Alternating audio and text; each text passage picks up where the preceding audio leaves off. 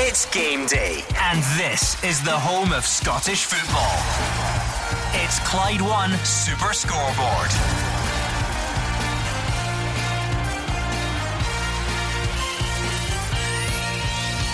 Good afternoon and welcome to Clyde One Super Scoreboard on another huge weekend of Scottish football. The top six will be settled by five o'clock with big blows potentially struck in the relegation and third place battles. Leagues 1 and 2 return for the first time in 12 weeks. And tomorrow there's the small matter of Celtic v Rangers in their penultimate league meeting of the season. I'm Gordon Duncan. Joining me in the studio is Gordon Dalziel, Mark Wilson, and Hugh Keevins. What comes before a split? Tension and excitement, we hope. Goodwin's St Mirren beat the Accies in Hamilton today, it doesn't matter what St Johnstone do at home to Ross County, St Mirren are top six. It's been decades since they were established in the top half of the top league but the Accies have a fight of their own on their hands to avoid relegation, and that's why the Fountain of Youth Stadium houses the game of the day for me. But not far behind, Kilmarnock against Motherwell. Killie are in desperate trouble at the foot of the table. Seems a long time ago now since Stevie Clarke stood in front of a packed rugby park and Killie had a big future in front of them. Yeah, the top of the table is tied up, but it's all about what happens in the middle and the bottom today. St Mirren have an unbelievable opportunity. It's in their own hands. Tony Fitzpatrick said at the start of the season he thought St Mirren could be a top six team, and who would have believed it? Well, I'm sure Jim Goodwin would have believed it. But for Hamilton, as Hugh says, they're scrapping away, and to go to Hamilton and need a win is no easy feat. Kilmarnock again, big game for them against Motherwell. New Firm Derby, Dundee United against Aberdeen. Played in a few, a few of those, Gordon. So that's to look forward to. And St Johnstone against Ross County. John Hughes badly needs to bounce back from last week's defeat. Yeah, as the guy said, an exciting fixture. That's Gordon before a big game tomorrow as well. But a lot to play for. Um, for these teams, and great to see League One, League Two mm. uh, back the, this afternoon. I'm sure a lot of players desperate to get back on that pitch. So a lot of good, exciting stuff this afternoon. How good does it feel to have 19 Scottish games on a Saturday afternoon, Hugh Keevins? Well, uh, you know, with Jim Duffy in the studio last night, you know, Jim won't mind me saying, you're a man in the 60s now, and the enthusiasm was bubbling away. Couldn't wait to get started. So good luck to Dumbarton against Forfar. Sorry, Alison Conroy, I never said that. Uh, right, strap yourselves in. It promises to be a big Saturday afternoon here on Clyde One Super Scoreboard. As always, we will build up to the games. We'll keep you covered on all the big kicks of the ball, and then afterwards, your chance to have your say on the open line. You've heard from Hugh Keevins, Mark Wilson, and Gordon Dalziel. Let's bring in the top team all around the grounds. The battle for top six is one of the major talking points today. St Mirren are in the driving seat, but they need to try and do something against Hamilton. Alison Conroy is watching that one. Yeah, good afternoon from Hamilton. As you say, victory for St Mirren will give them that last place in the top six and guarantee their best league finish since 1985. Hamilton, of course, desperate for points as well because they want to escape that relegation zone. Neither side going into this one in great form. St Mirren, one win in their last seven. Hamilton Accies, their last win came back on the 13th of February. It's two changes for both sides for this afternoon's game. For Hamilton Accies, it's Ryan Fulton in goal goal. A back three of Brian Easton, Aaron Martin, and Scott McMahon. Midfield five Ben Sterling, Hakeem Odoffin, Ross Callachan, Scott Martin, and Lee Hodson. Up top, Bruce Anderson and Callum Smith. On the bench for Accies this afternoon, Gourlay, Scully, Trafford, Hughes, Stanger, Mimno, Moyo, Monroe, and Redfern. For St Mirren, it's Jak Alnwick in goal. A back three of Marcus Fraser, Connor McCarthy, and Joe Shaughnessy. In the midfield, Richard Tait, Jamie McGrath, Kyle McAllister, Jake Doyle Hayes, and Ilke Ilkay Durmus. Up top for the Saints, Lee Erwin and John Obika. On the bench, Lyness, Mason, Finlayson, Flynn, Erhahon, McPherson, Reid, Henderson, and Connolly. And your referee at the Foy Stadium this afternoon is Don Robertson. Let's hear from Brian Rice ahead of that one. They've been close games with St Mirren. The two games we've played them this season. Uh, we lost 1 0 here and we drew one each in Paisley. So I think it'll be, I don't think there'll be too much between the teams again. I'm concerned uh, every week we were sitting at the table because we always want to be better than we are. If I was sitting in seventh, I'd be concerned because I'd want to be sixth. So that never changes. And I think as soon as you're you settle for where you are, then you're asking for problems. We always want to be better. We always want to be kicking on, and that's exactly what we want to do. So Brian Rice looking to move away from the foot of the table. Here's the man looking to secure a top six place, Jim Goodwin All really excited to be honest. It's been a, a really good week's training so far. Um, a real good positive atmosphere around the place, as you can imagine. And um, yeah, these are the games you want to be involved in. You know, far too long during my playing career here, um, it was fighting and scrapping to get points to to stay in the league. So it's lovely to have the opportunity to go and play a game, um, a one-off game, and if we win, we we find ourselves in the top six, which would be a a remarkable achievement for the group. You've always got to take your hat off to Hamilton around about this time of year. They always seem to get the results required to, stay in the league before a ball is kicked uh, at the start of the season. They're everybody's favourites to go down. But, um, you know, there's great character within their dressing room, obviously. So Hamilton against St Mirren, but you really have to view St Johnstone v Ross County at the same time. Roger Hannah, these fixtures today are somewhat of a package deal. Yeah, and it takes me back to a former St Mirren manager, Tom Hendrie. I used to say, Gordon, things are mathematically possible, and he always corrected me and said, no, it's arithmetically possible. So I've got the arithmetic here for you. As Alison says, St Mirren win at Hamilton, that's it, done. They are top six. But if they don't win, and St Johnstone can win here at home to Ross County, then the Betfred Cup holders will sneak into the top half of the Premiership yet again. Of course, they leapfrogged Hibs, if you remember, a year ago on a points per game basis when the league was called early. And Callum Davidson's mounted a really late charge again. He's trying to get into the top six and you know add that to, to the major trophy, the Betfred Cup that he has won in his first season back here in Perth.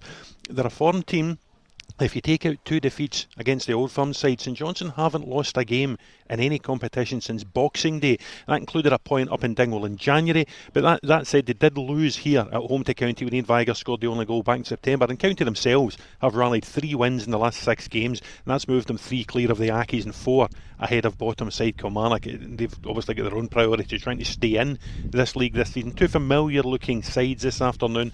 St Johnstone go with Zander Clark in goal. It's that back three. Jason Kerr, the captain, who was linked one of the papers with Oxford United this morning. Liam Gordon and Jamie McCartan, a back three with him. Um, it's our dear friend, the Betfred Cup final goal hero and super scoreboard listener, Shaun Rooney, along with Ali McCann, Liam Craig, and Callum Booth across the middle. And then David Wotherspoon and Guy Melamed in behind Chris Kane.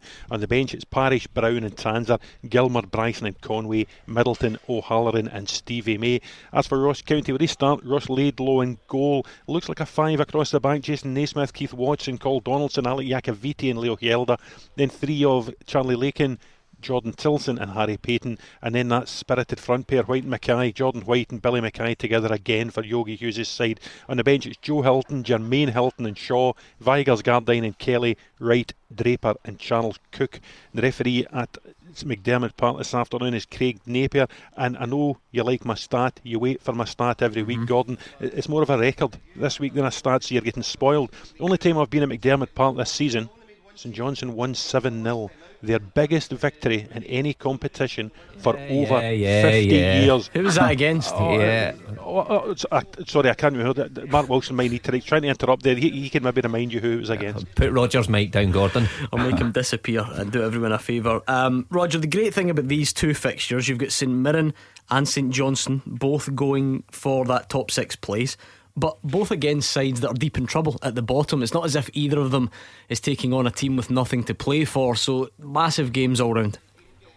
Yeah, massive games all round, and it's great when you get to this season, the last game before the split. Um, there's a real benefit to being in the top six, not just in terms of kudos, in terms of finance.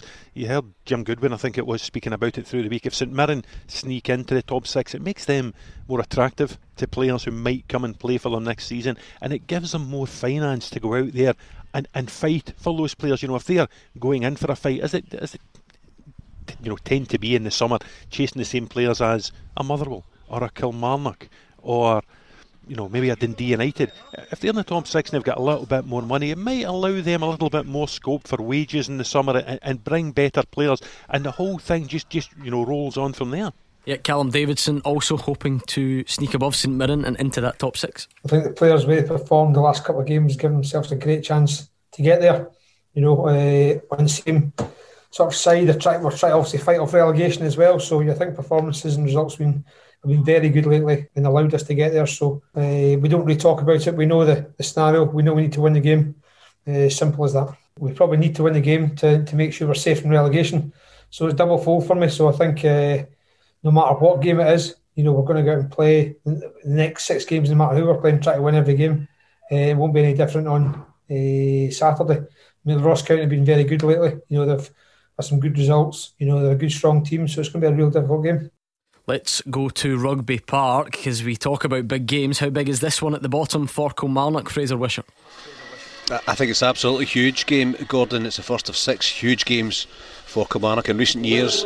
Good success, regular top six turned under Stevie Clarke, but they find themselves bottom of the table in a, a three way fight now to avoid relegation because today's opponents, Motherwell, are virtually safe in eighth, courtesy of seven points from their last three games. But Kilmarnock's recent form, as we know, makes for horrible reading. One point from the last ten games. One of those defeats in those 10 games was here against Motherwell. Last win was January the 9th against Hamilton Accies, and no win since Tommy Wright took over. So it's absolutely vital, I think, that Kilmarnock win this match, and it could be worse if they don't. And Hamilton Accies and Ross County win their games today. The recent signing of Kyle Lafferty has given the fans some hope. He's back in the Northern Ireland squad in good form, scored twice in defeat last time out at Ross County, but they will need others to step up and help out. And from Motherwell's point of view, I think he just left it too late to challenge for top six defeat last month that I saw at home to St Johnstone paid uh, put that to bed, and uh, they were in a bit of trouble then, but they reacted well with wins against Hibs and at home to Livy a fortnight ago, and they'll come here pretty relaxed and confident getting all three points, but they still have a bit to play for. They must aim for seventh place. We all talk about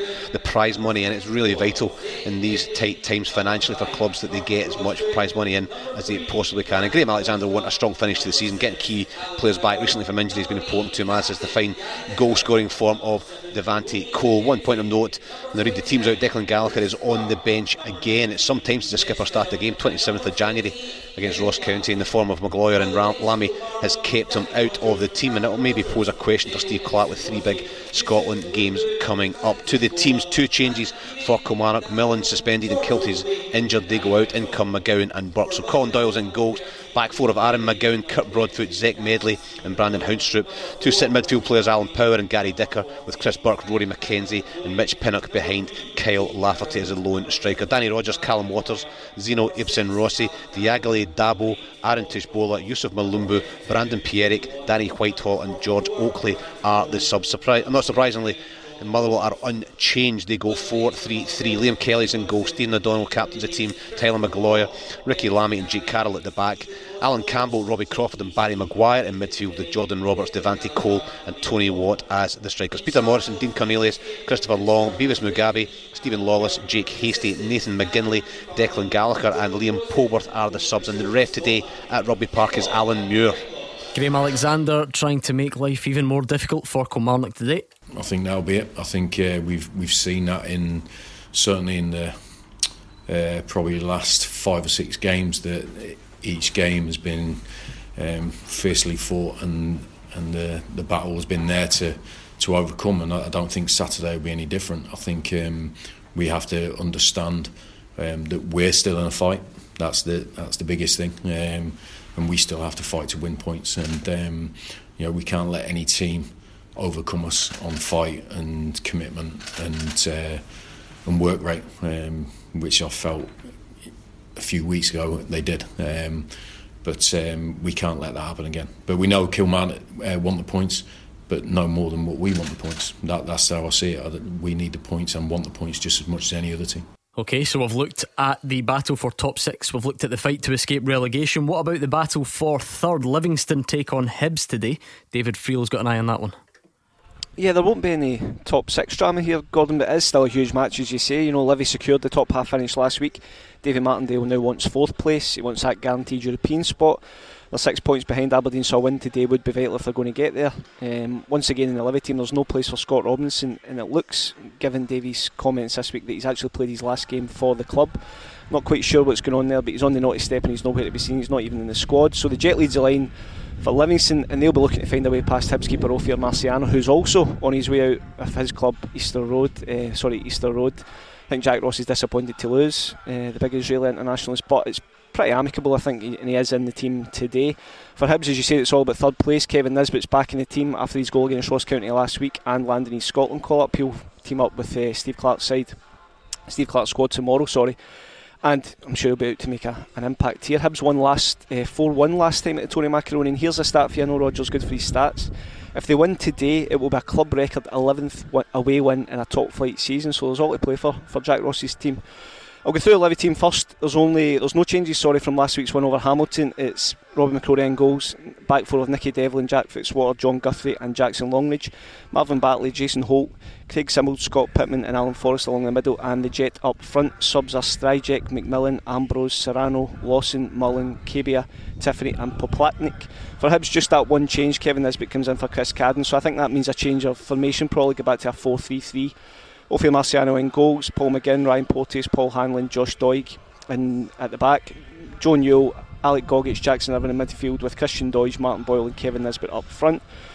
The subs for Hibs, Macy Gray, McGregor, Stevenson, Hallberg, Allen, Wright, McGuinness and Cadden and the referee at the Tony Macaroni is Nick Walsh.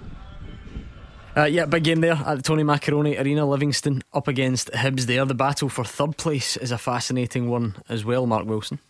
Yeah, well, as I mean, Hibs really have the chance uh, to to consolidate third place, but Livingston, you, they must be looking up. I mean, they had a be disappointing spell, but uh, things are looking up and realistic. Their sights will be set in Aberdeen. Uh, the Aberdeen game against Dundee United will be an interesting one to see how they react to Derek McInnes not being there. But David Martindale will have his eyes firmly fixed in fourth place. Complex characters, football players, though. Uh, you know, the Livy players get to establish the top six team last weekend. Subconsciously, foot off the pedal against Hibs. Do you think? No, surely not, Hugh. No, I think they've got. I've got. I think they've got a great chance of getting to Aberdeen.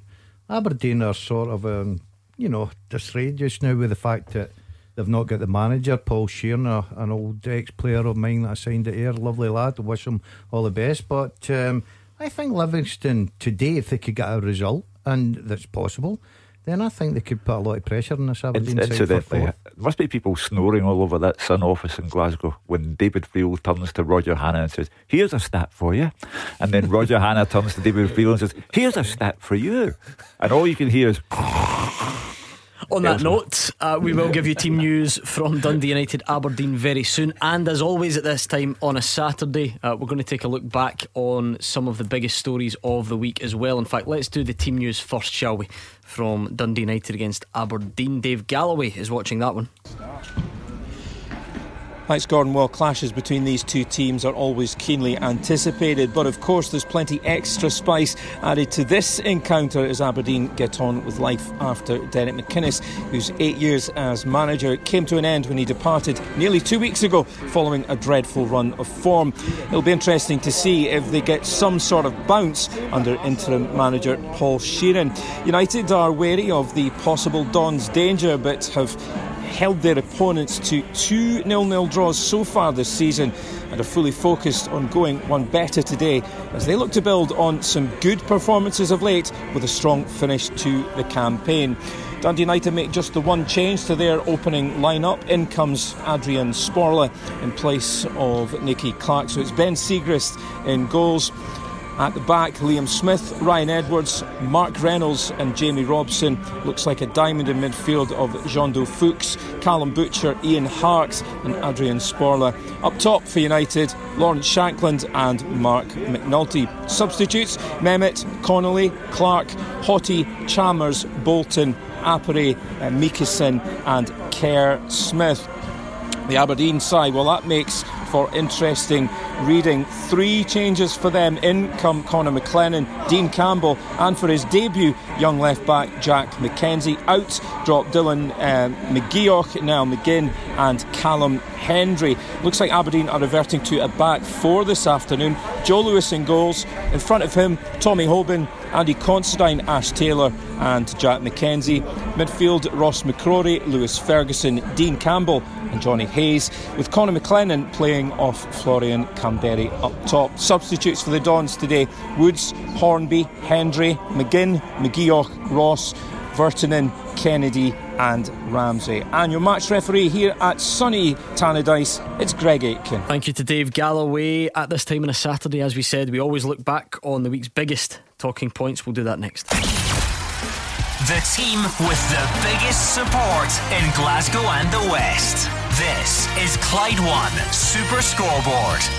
Mark Wilson, Hugh Keevins, Gordon Dalziel in the studio. We've got the top team all around the grounds as well as we build up to a fantastic afternoon of Scottish football. The return of League One and Two, big games in the Championship, massive games in the Premiership, means we've got 19 fixtures in total in Scotland today, so lots to look forward to. But at this time on a Saturday afternoon, we always open up the mics and take a look back at some of the week's biggest talking points. Not only is this the week's biggest talking point by a mile, um, it's possibly the most important talking point we've had on a Saturday afternoon for a long time. Uh, last night's show was dominated by calls of support to Glenn Kamara after what went on against Slavia Prague on Thursday evening. That story has developed a little bit since last night, just shortly after we came off here.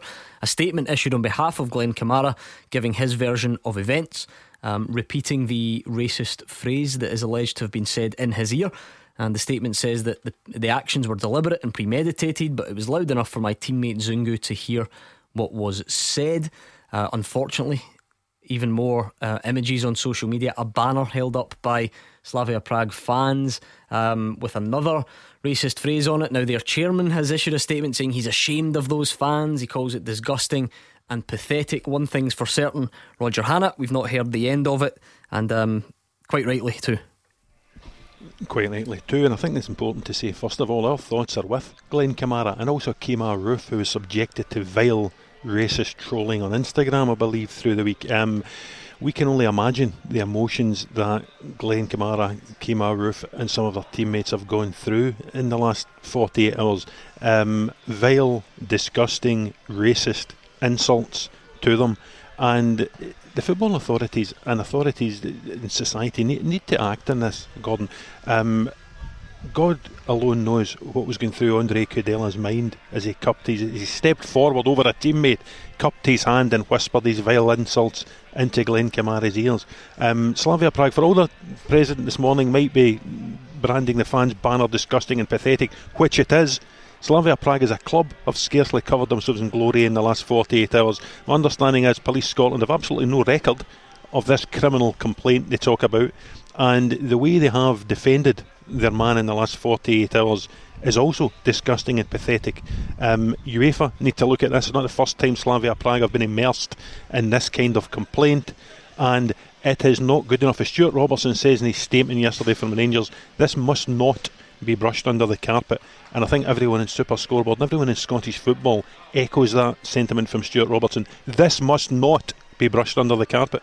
Uh, before we go any further, something I want to do actually is play a clip from a caller last night. The callers last night, quite honestly, were incredible. The reaction to this was unbelievable on the show. It was a show that I'll never forget because it's very easy for me, Mark Wilson, Hugh Keevins, Gordon Dalziel, Roger Hanna, and all the guys. Uh, but let's be honest, we have no idea what this is like to be on the receiving end of. We have no idea what it feels like. We can't even begin to imagine. Um, but Abdul called in last night and he's a Celtic fan and, and he can. And I think the way he put it is certainly worth repeating. This is bigger than the game because see, when he went over to tell him something, it was with that remark, you're not recognising him as a player. You're not recognising him as a human being. He's not just telling him that remark. He's taking that for his mom, his dad, and his children, and his wife, and, and everyone else. So that when someone says that remark to someone, it's not just you that's getting it. It's your children that's getting it at the same time. And still to this very day, it's still going on. When my kids went to school, I was dreading the day that my kids came to me and said, Dad, this somebody said this to me. And I'll, I'll say this right now as a Celtic die hard. I hope and pray that Slavia Prague get kicked out and I, and I hope this happens. And if UEFA and FIFA get an ounce of integrity, they'll use this. I mean, Fraser Wishart, that sums it up better than any of us could. I'm sure you'll agree. Uh, quite emotional. Listen to that. I didn't listen to the show last night, uh, Gordon, but that is quite emotional. Listen to that because uh, you know, personally, as part of the players' union, and even as a player as well, you know, players have got behind this this, uh, this anti-racism campaigns for years and years. But to hear somebody like that, it's, it's, it's, it's, you feel hurt in his voice, and you could see it in Glenn Kamara's action and his reaction. And then after the game with Steven Gerrard, who has been wearing his show race with the red card badge for, for a long time, and uh, I thought handled the whole situation very, very well. And and we, we've had incidents in this country, you know, we, we shouldn't uh, shouldn't brush that under the carpet as well. But uh, sometimes when it happens, not that it's right, if it's entirely wrong, it can be done in anger. The, the thing that was even more sinister about this was it seemed to be planned, and it was the calculated way the player walked over and he cupped his hand, and then the smirk on his face afterwards as well. And it was no wonder that the Rangers players uh, re- reacted. And I, I, just wonder, looking at the Slavia Prague team, he has black teammates. How does he walk into dressing the following day and speak to his, his teammates uh, feeling that way? So, like everybody, you know, I think that, across this show, across Scottish football, thoughts, of course, about Glenn Kamara and and and uh, you know the, the anger and the reaction he had and the emotions he had and the way that he was made to feel should never happen on a field of play ever again. And it's uh, down to you, UEFA. You have to investigate this thoroughly, and uh, and we certainly are in full support of, of Glenn Kamara. Yeah, I mean, PFA Scotland issued a statement yesterday, didn't they? And I know in your role there, Fraser, you will then at times meet up with counterparts from other countries and be involved in various things. Is there an appetite, or, or is the appetite to take this stuff seriously as, as strong as it should be in your mind? Uh, well, I think it's got to be dealt with stronger. I mean, I've, I've said for many years in this country we, we, don't deal with strict liability of supporters as well. You know, but when it happens on the field of play, that there's, there's something there that needs to be to be looked at a bit more seriously as well because it doesn't happen too often, thankfully, on the field of play. But when it does like this, it's, it's just horrible. Sick to my stomach the other night watching watching that game and you know, football has made progress since I was a player, but uh, there's a long way to go. And society wider, we know all the problems with the the, the right wing of, of politically as well. So people think it's okay to say these things. It is absolutely not. And, and as a players' union, we speak to colleagues across Europe and, and, and the world on a regular basis. And the show race on the red card that started in Newcastle was was driven forward by Tony Higgins, my predecessor on this job as well, is now a worldwide brand. And the players' unions across the, the world and FIFPro, the World Players' Union as well, will, will be fully behind Glenn Kamara as, as, as well. So yes, players' associations are just appalled by, by what goes on sometimes in, in, in some parts of the world, and uh, sadly, it's it's reached our shores uh, this week. That's not to belittle any of this stuff at all. Of course, not all well intentioned, all very important, David Friel. But you know, Connor Goldson, for instance, yesterday summed it up better than we ever could, talking about kind of token gestures and empty gestures. You, you just wonder if they're and it's not to say that the Glenn Kamara incident is more important than any other incident that's happened previously, but you just wonder if one day we'll get that, that watershed moment, that one incident that that sparks a real reaction, a real change. Yeah, I think as Fraser saying though, it wasn't even as if it was said in the heat of the moment or anything. It was cold, calculating. You know the way Kudela just walked over to to Glenn Kamara and. I think Steven Gerrard spoke really, really well, and I think he's obviously giving Glenn a lot of support. And I thought eh, Connor Goldson's stuff yesterday was really, really powerful, and it was, you know, I think it has to be over at UEFA now, Gordon. You know, it's not good enough to do the, the kick it out campaigns and the respect campaigns. What, what's the point of that if you aren't going to punish players, if you aren't going to punish clubs for for moments like this that you know just leaves everybody sick? I think, and you know, UEFA really need to show and and. and well done to Rangers for shining a light in this in terms of going and, and asking for UEFA to you know to really go and punish somebody, whether it's Kudela himself, whether it's Slavia Prague, because it can't go on. It can't be allowed to go on. Yeah, Mark Wilson, i will repeat it over and over again because it's very important. We, we can't pretend to know how Glenn Kamara feels. Um, but purely from an ex professional footballer who used to go to his work on the football pitch and, and sort of seeing the reaction of, firstly, Glenn Kamara when, when he hears it and you see his face change and then as as the frustration, the anger builds, and then when he's pictured as after the game or a bit later on, like like hugging Steven Gerrard as, as if he just really needed somebody to yeah. be there for him. Um, hard was, to watch. Uh, listen, it was it was emotional to watch and you know shocking at the same time that something like that is is happening, and in such a season where where players do take the knee. And there has been solidarity, you know, and, and try to drive this out of the game. I think David makes a, a great point there with UEFA and players holding up these red cards in the lineups and messages being put out on their on their websites. What is the point if they aren't going to punish something as blatant as what we've seen on Thursday night? And I think the punishment has got to be so severe that it just deters it ever happening again. And uh, listen, they've had opportunities in the past and they've never done it. We just hope that you know, they, they do the right thing this time. Hugh, you just wonder what, what the fear is and why that doesn't happen. It's, oh. it's not like it's not like you can really overreact in a situation like this. We've mentioned it last night. UEFA are very quick to hand out punishments when you breach any sort of commercial agreement or put a sponsorship logo out that, that shouldn't be there. And lots of people would see that as an overreaction. You, you, you can't really overreact to this. So why why that, that seeming difference between the way that they feel about commercial breaches versus things like this. What took place at Ibrox on Thursday night was an affront to decency.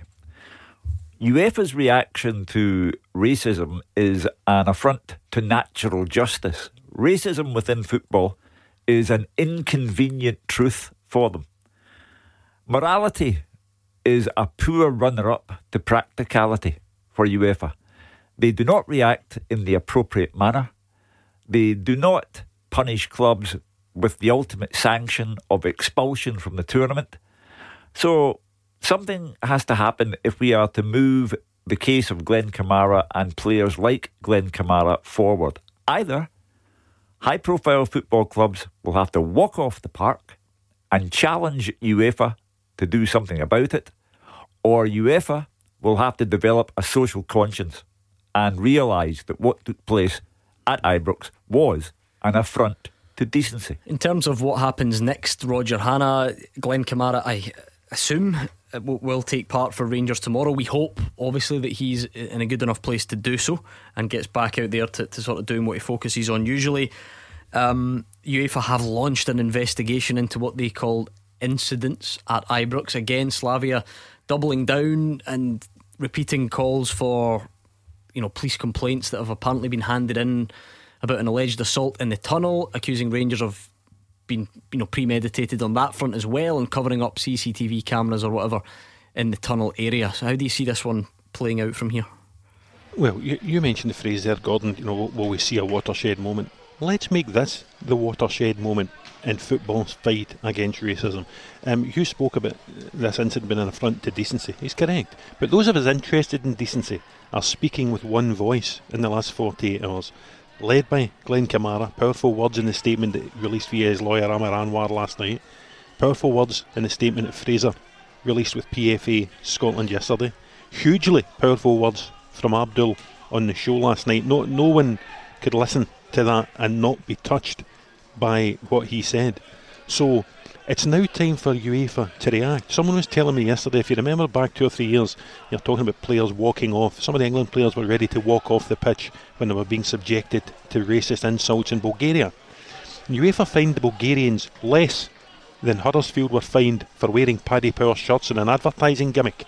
So that shows you how much attention UEFA pay to this scourge on football in this scourge in society. And it's now time for everyone to turn up the heat on UEFA and get them to treat this properly. Otherwise, it will never be a watershed moment, and that would be tragic.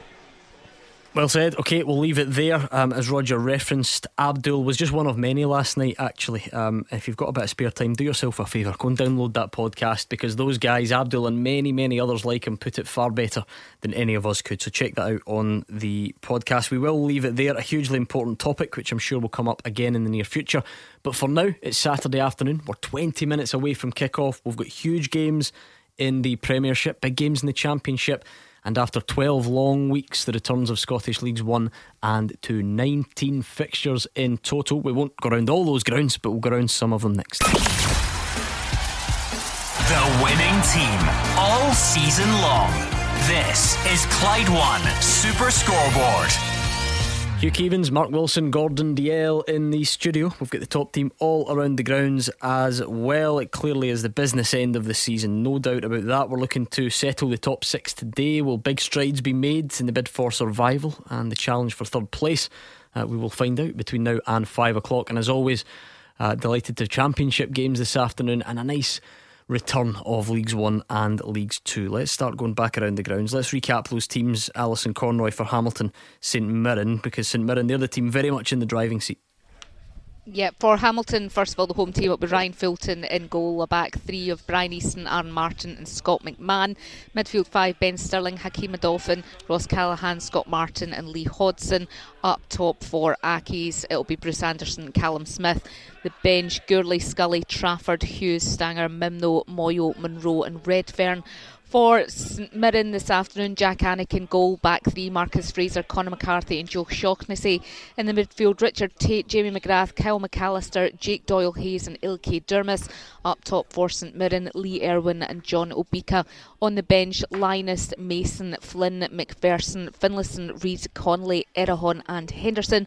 And your referee is Don Robertson. I mean, Mark Wilson, St Mirren are very much in the driving seat to the extent that even a defeat might be okay. They might be able to lose today and finish top six, but you just know Oof. the way psychology of a football fan works. Those St Mirren fans will be dreading it, but they are they are very much the, the favourites. You just somehow don't see it that way when you're in this situation. Uh, well, and especially when you're going to Hamilton, a Hamilton team who are experts at this time of the season, uh, putting together some wins when they're least expected.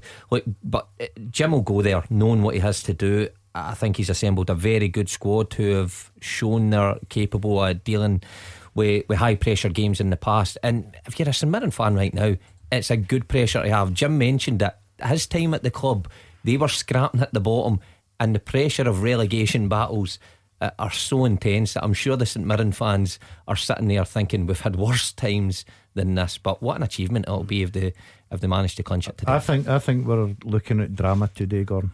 I really do. I'm going to build this right up. Um, I Can think, you try and sound a bit more excited? Yeah, I think we're well. going to get drama today, Gordon. I'm going to build this up. I just look at Hamilton. an Irish accent. I don't know why I put a different voice on. Ronald Villiers. I, uh, I, th- I think uh, I think it will be a very difficult game for St Mirren because I, I expect St Johnstone and the mm. form they're in, the confidence of winning the cup as well, uh, to win that game against Ross County. And if you look at the goal difference, there's only a goal of difference between yep. the two. So I think St Mirren, to cement it, obviously, I've got to win. I think that's got to be a difficult task. Well, we're looking forward to it, Hugh. Yeah, these days are always famous for a twist of fate here and there. Something, I guarantee you, something will happen this afternoon that you did not expect.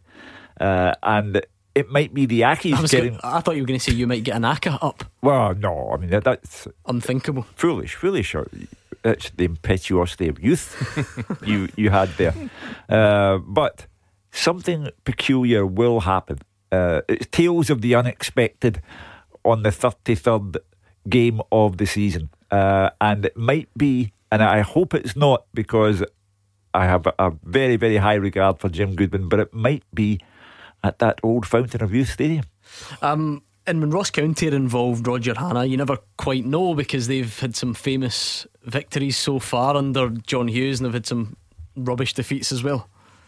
Yeah, you never quite know, and I think that's the problem. John Hughes never quite knows either what he's going to get from this Ross County side. He, he said as much himself, but in fairness to him, three wins out of the last six games um, have just given him a little bit of breathing space above Hamilton and Kilmarnock. And all you can ask, you know, when John Hughes comes in, I think you would have taken this scenario. Six games to go, this one at Perth this afternoon, and then five after the split against those teams round about round about them. Whatever happens today, they will still have a little bit of breathing room above Hamilton and Killie.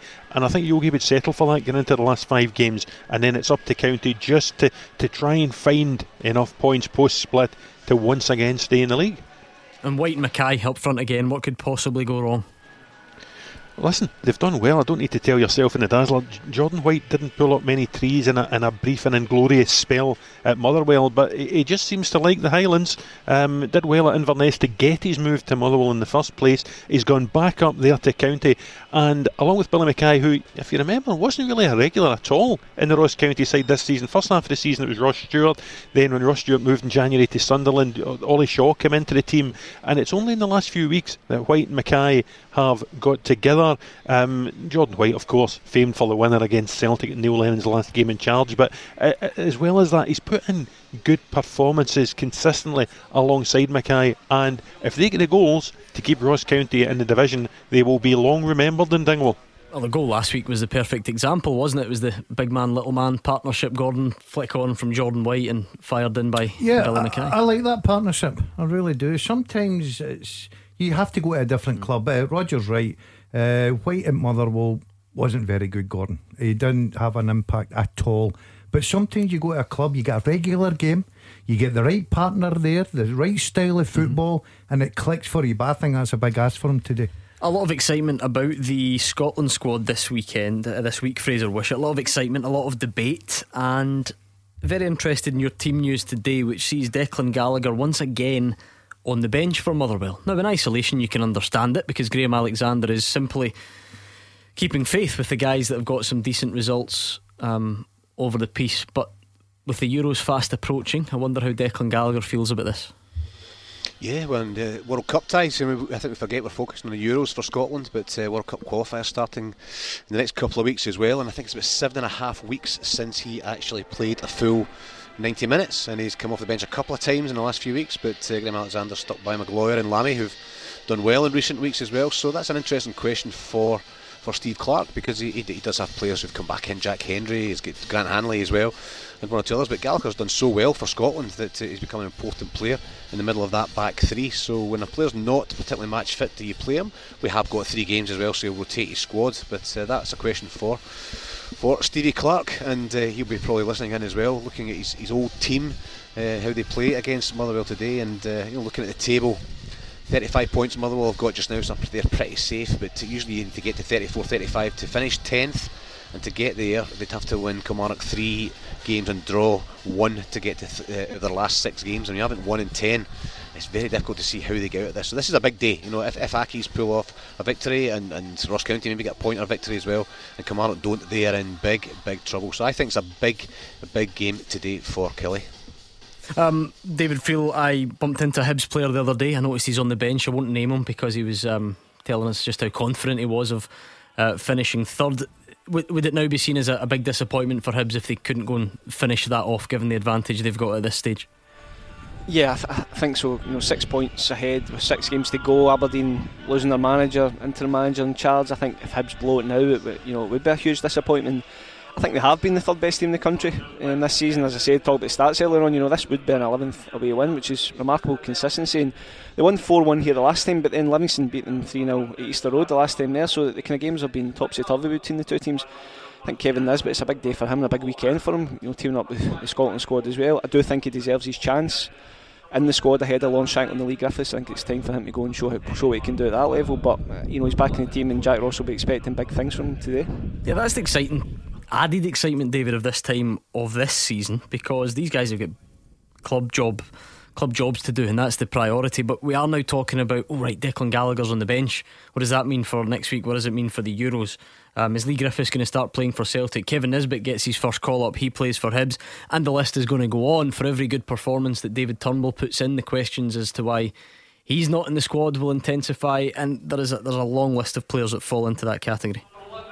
Yeah, exactly. And anybody with that kind of knowledge of the, the, Scotland national team in recent years, it's not as if they'll just say, "Oh, well, I'll get in the squad for the next one," because the next one could be another 20 years away. Let's hope not. But yeah, this is a huge, huge incentive for all these players. And as you said, you know, we spoke to David Turnbull yesterday, and he, he sounded really disappointed. But he also said, "I just need to work harder. I just need to try and make that squad." I'm sure Leigh Griffiths, Long Shankland, Ollie Burke, other guys that have been left out will be feeling the same. But Kevin Nisbet's got the slot. He's got a chance to go and impress Steve Clarke. Right now, he's in pole position to make that squad.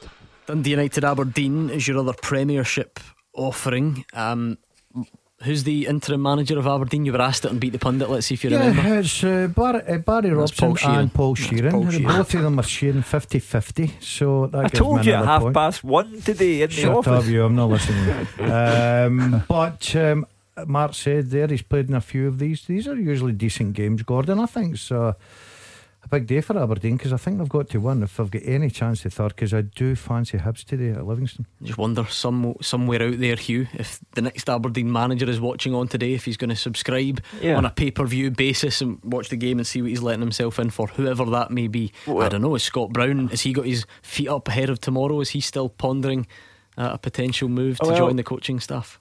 First of all, Dave Cormack hinted that it was going to be Stephen Glass. And Stephen Glass hinted that if he got the job, he wanted Scott Brown with him. Now it's all gone quiet on the Stephen Glass front. Dave Cormack uh, addressed the Aberdeen Nation on the, the club's TV channel during the week and said there was no outright favourite for the job right now. So that puts uh, Scott Brown's future uh, in question uh, with regard to a move to Aberdeen. Stephen Glass may be in charge of the reserve team at Atlanta. Uh, and it could be that he's staying there. And I still do not discount, since Sir Alex is now advising uh, Dave Cormack on all matters relative to Aberdeen, I do not discount Darren Ferguson at Peterborough. Right, yeah, Roger Hannah, I know you will be all across this type of stuff. What do you make of the way that story is developing, or not, as the case may be? Um, I would still suspect Stephen Glass is red hot favourite for the Reg job. Um, he's in Atlanta at the minute. Um, he couldn't come over if he wanted, just with the COVID restrictions. He would need to self isolate, etc., etc. Um, I don't think Aberdeen are in any huge rush to make an appointment, um, but I would fancy that, that Stephen Glass will be the next Aberdeen manager. Um, if he's not, then it is really a wide open job. And listen, you couldn't rule Darren Ferguson out for a moment. He's doing a terrific job again at Peterborough. He's on the brink of taking them out of League One into the Championship for the third time, uh, which in itself is quite a remarkable achievement. Uh, it'd be fascinating to see how he would do in Scottish football. He's done very, very well at other clubs. He's been like a Doncaster. He was a spell at Preston as well down south. So he knows football. Um, he's well connected, as you can imagine, and it would be one who would excite Aberdeen supporters, I think. That said, if you can get a team together, a management team together of Stephen Glass, Scott Brown, and the England striking coach Allan Russell, then that will probably excite Aberdeen fans as well. And if you look at the results recently, haven't a lot to get excited about this year. Uh, David, Friel if that does happen, then the Stephen Glass part of it, what's the likelihood in your mind that Scott Brown joins him? I think Scott Brown has the biggest decision of his career to make because he's probably got a job for life at Celtic if he wants. He could probably get another. Well, he's got, there's a, a contract on the table if he wants to play for another year as well. But you know, who's going to be the Celtic manager? Who's going to be director of football? Do they want him? Do they want him to be a coach? Do they want him just to kind of play in the periphery? Do they want him to be a regular? All those questions just now can't be answered. So if Stephen Glass gets a job soon, I think he will eventually be the Aberdeen manager. Then I think Scott Brown has a massive decision to make. And right now, I think it's probably 50 50. Massive games across the divisions today. The three o'clock kickoffs are just around the corner. We'll bring you them next. The fastest goals, the experts' opinions. This is Clyde One Super Scoreboard. And we are underway on a Saturday afternoon. Big games across all the divisions in the SPFL. So good to have Leagues 1 and 2 back after three months off. Uh, I don't know if the players will be saying that after half an hour when they're blown out their backsides, Gordon Dalziel, but we will find out. How is the ACCA looking, Hugh Keevins? Here is the way to ruin your day. Have a bet on these Hamilton Accies versus St Mirren, a draw. Kilmarnock versus Motherwell, an away win. Livingston versus Hibs, an away win.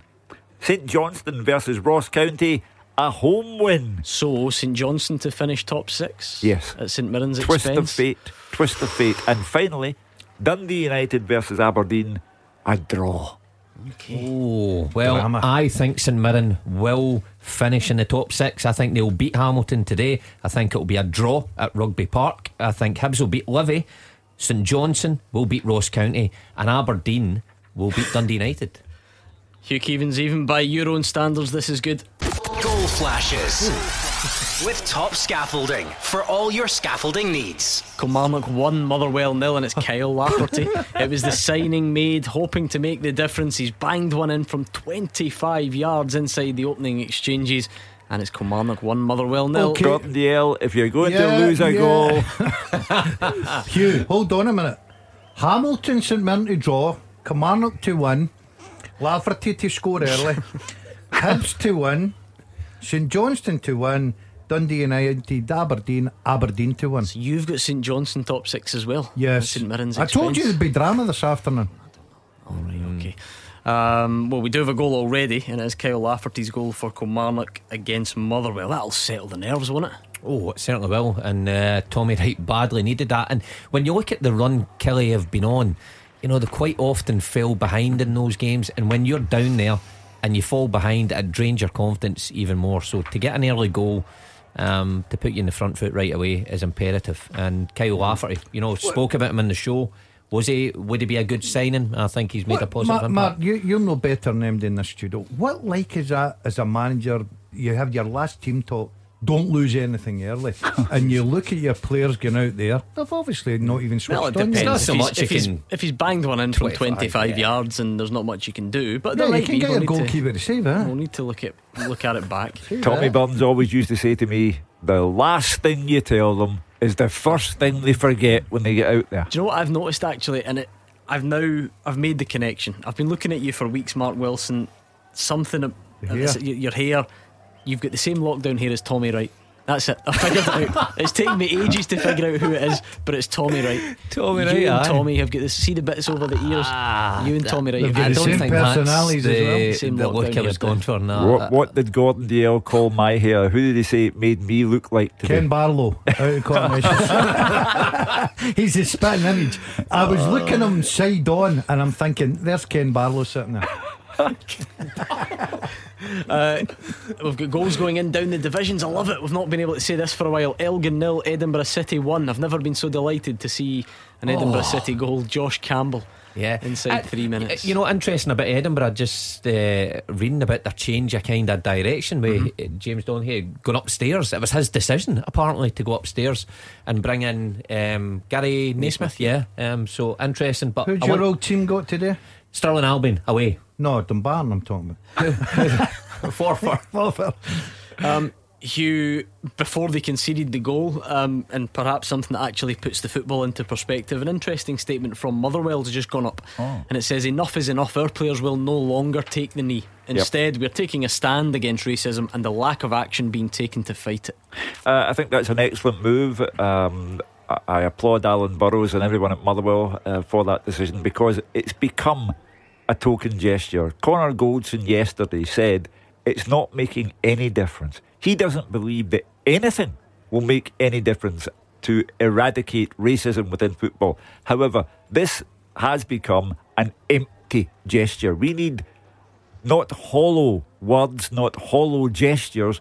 We need someone to put the squeeze on UEFA and challenge them. Why is morality a runner up to practicality for you? Why is football hmm. about money and the big competitions and nothing about looking after the players who are being dealt with in an insensitive and inhumane way? Dundee United have done the same. So they say they're taking a stand with Glenn Kamara no longer um, taking the knee. You know it's bad that Motherwell Gordon. They've conceded a goal before they even put up their pre match squad picture on Twitter. That's just gone up. They're already 1 0 down.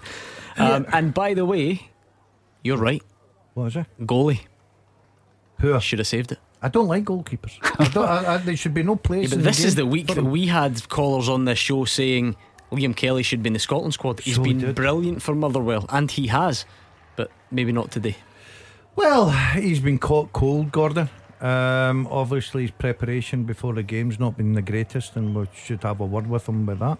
But you're right; he's been in terrific form since he come up. You've got to say that. He's people that have been on this phone in shouting for him to be in the Scotland squad, but. Uh, He's made one today. Um, goalkeeper, that's what happened to goalkeeper. Tell me, Breaky. I'm not no, even. no, no, look- no, it's not breaking. Welcome back to the lower leagues, Hugh Keevins. leagues, leagues, leagues one and two have been off uh, for three months.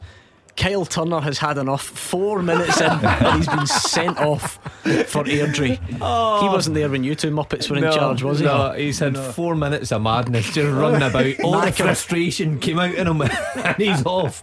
Early shower. Wow. Well, you, you know that that's the thing. You know that that if the emotions are running high, that was the other tremendous quote from Connor Goldson when he This, said is, that. this is, by the way, even more. This is Airdrie debut. Oh, no. He's just four minutes in. Yeah, when Connor Goldson said that after the uh, incident involving Glenn Kamara, he, he, he had felt a way that he'd never felt before on a football pitch. He wanted to hurt someone. Yeah, but with all due respect, I get that. I'm not too sure about this is my debut for Airdrie and I've not played for three months, so I better put my mark down. Well, he's o- overexcited. Anyway, Kyle Turner, the, Mark. the earliest of baths. I can't help but feel that the two community taxpayers in Motherwell have taken a profoundly dark view of Motherwell losing a goal in the first minute. Well, I I mean, there's still 89 minutes to play. I thought you were going to say it was a dark view on all things Airdrie because you Oh, might no. be onto something there as well. Right, let's do this, Hugh, before we get distracted even further. Or Ken Barlow, should we call you? You ready? Let's go. The first half teaser. With Sunday's Scottish Sun. Free goals pull out plus Davy Provan, Frank and Fearless column.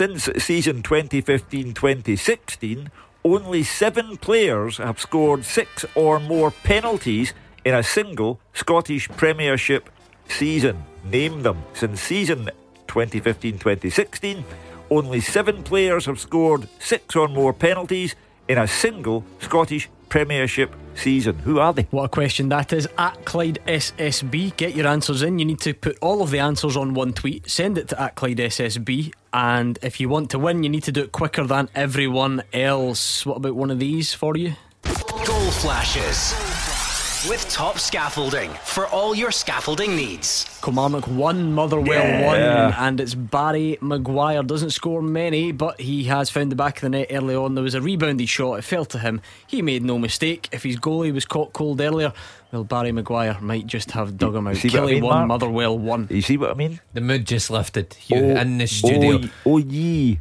yeah. of little faith. Believe me, this the mood in here will only lift when Stirling Albion go one up on Brechin. Listen, get the party poppers out. That's when we get the real. And, listen, lift. in all seriousness, the the guy with the same hairdo as me, Tommy Wright, will be fuming because you know uh, the pressure lifts a bit. He's under Hmm. such intense pressure. Kyle Lafferty puts one uh, in from 25 yards. You're thinking this is the start of a good Hmm. afternoon, and you only last seven minutes before you can see it again. It's it's the story. Of You know, speaking of lookalikes, I, did, I meant to ask you this earlier on. Did you were you outside my sort of street last night? Did I see you when I was driving home from Super Scoreboard about half eight? No, absolutely twenty-five not. to nine. Definitely No, not. not guilty, no. It, loo- it looked really like you. Absolutely not. No, me. definitely not. Outside your street? Yeah, just you know on the ma- that kind of main road. No, I the wouldn't go there. Dangerous going about that You area sure at that time you? of night. I'm 100% sure it wasn't you. Last night I was driving home, right? Please and I was, tell me you're beating the horn at me. No, um, well, uh, you'll see where I'm going with this in a minute. So, driving home last night, probably thinking about the show. Um, of course, I was completely focused on the road, as you should be at all times. But you know, I was getting to that stage where maybe my mind was starting to wander a little bit, right? And for people who are familiar with the, the old kind of Ravenscraig up that direction in Motherwell, bit quiet. It was dark. There was no one around. And I was just going through the motions. I'm about to get home, and next thing, this guy appears in the middle of the road with his trousers at his ankles. Ah, that tie, yeah. Oh, was she, right? Bottle of, About half eight. bottle of Buckfast in hand, No way. shaking his backside at, at right, right in front of the car. But I was, like, I was doing like 30, 40 miles an hour, and I oh. thought that's what you do. I'm gonna be so hungover for Super Scoreboard tomorrow. Brilliant. Oh, ah. no. Honestly, Just, yeah, yeah, in the I- middle of the road. Yep. Do you give him a toot? I was so shocked, like, because it just, Ah. I, I didn't really know what was happening. See, see, see if you pass somebody with a bottle of bucky with their trousers down, would you give them a Oh, 100%. That's a Motherwell clientele for you. Oh. Oh, no, it's a lovely part of the world. Good ca- characters. It That's what sounds it's smashing. Character. Uh, That's, what, that's what we're all about. All right, get your answers into that teaser. I will do a bit more digging to find out if that was indeed Gordon Dalziel or not. It just he had the type of tracksuit bottoms on that I've seen you wear. The old PE teacher ones. Um, anything early to tell us about Hamilton St Mirren? Remember, this is one of them. We're not. We need to look at that and St Johnstone Ross County as it stands. Many times will we say that St Mirren will finish top six, but it's early on. Well, I, I know it's not you know a title decider or anything, but do you think Jim Goodwin will be kept aware of what's happening at, at St Johnstone? Bound to be. Yeah, you, you would think so. Uh, uh, Hugh, I've played in uh, a Dundee United side who were trying to get to the top side. Pretty similar to where St Mirren were because years before we were always in kind of relegation battles and just scraping our way out of trouble.